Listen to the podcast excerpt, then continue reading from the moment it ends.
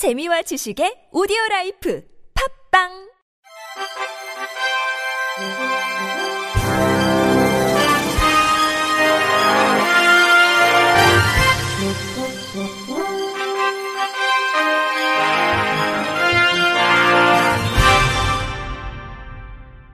청취자 여러분 안녕하십니까? 2월 셋째 주 주간 KBIC 뉴스입니다.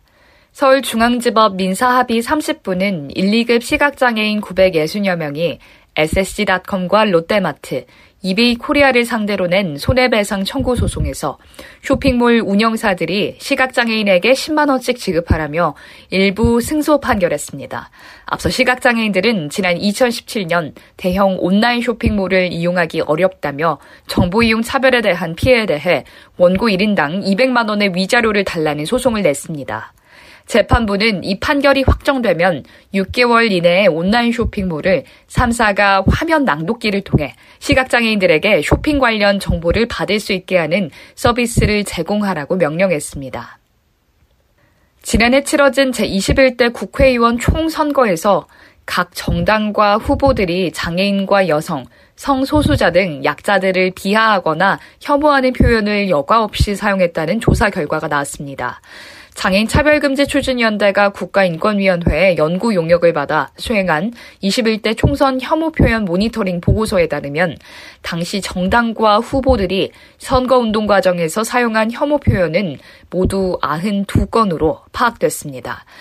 정당별로는 현 국민의힘인 미래통합당이 37건으로 가장 많았고 기독자유통일당 22건, 우리공화당 8건, 더불어민주당 7건, 기독당 6건 순이었습니다.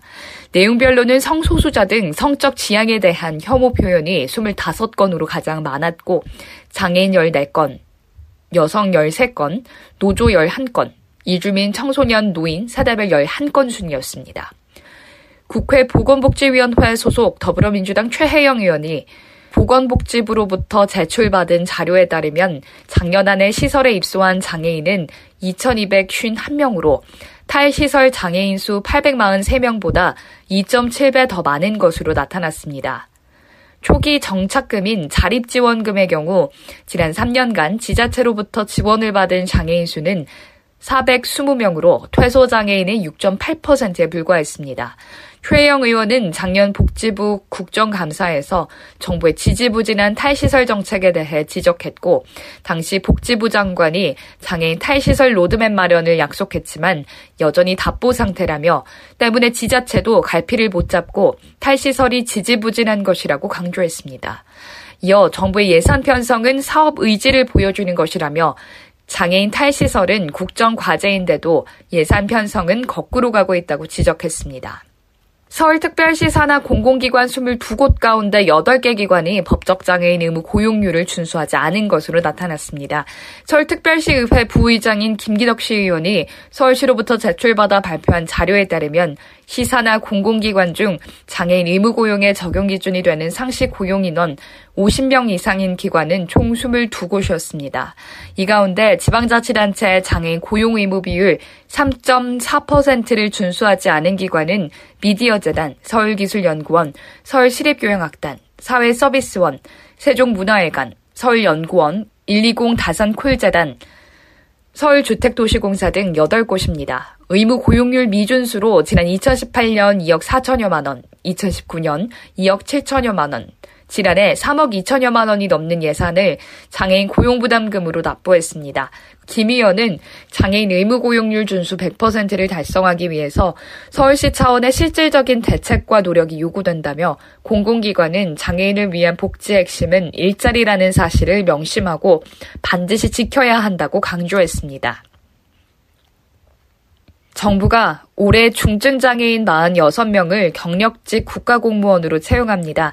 인사혁신처는 이 같은 내용의 2021년도 중증장애인 국가공무원 경력 경쟁 채용 시험 시행 계획을 공고한다고 밝혔습니다. 채용 인원은 작년보다 7명 늘었으며 선발 분야는 일반 행정, 전산, 사서 등입니다. 다음 달 19일 원서 접수를 시작해 서류 전형 면접 시험을 거쳐 오는 7월 23일 최종 합격자가 발표됩니다. 황서종 인사처장은 코로나19로 고용 환경이 위축된 상황에서 정부는 중증장애인의 공직 진출을 확대하기 위해서 지속적으로 노력하고 있다며 선발 이후에도 장애인 공무원들이 안정적으로 근무할 수 있도록 관련 제도 등 근무 여건 개선에 최선을 다할 것이라고 말했습니다. 실종 발달장애인에 대한 대책이 허술하다는 지적이 나왔습니다.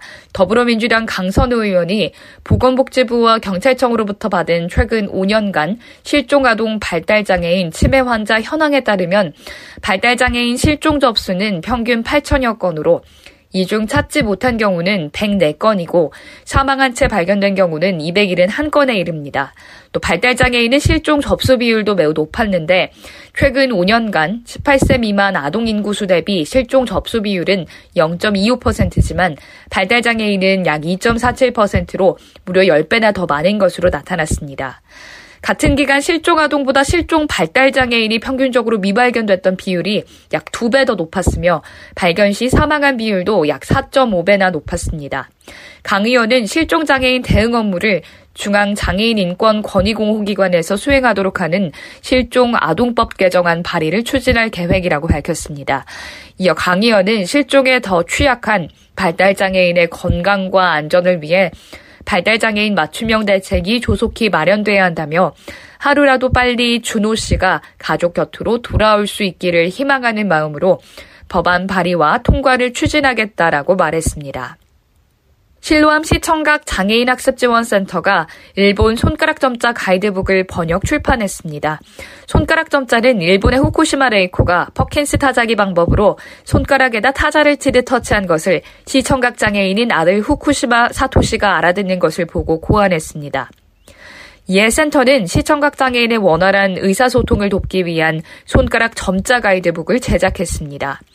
정지훈 센터장은 우리나라에서 한글 점자를 기반으로 해서 손가락 점자를 사용하는 몇몇 시청각 장애인이 있으나 아직 표준화되어 있지 않아 보급되지 못하고 있다며 손가락 점자는 시청각 장애인과 원활한 의사소통을 하는데 기반이 될 것이기 때문에 일본 손가락 점자 가이드북을 번역해 출판하게 됐다고 밝혔습니다. 이상으로 2월 셋째 주 주간 KBIC 뉴스를 마칩니다. 지금까지 제작의 이창훈, 진행의 유정진이었습니다. 고맙습니다. KBIC.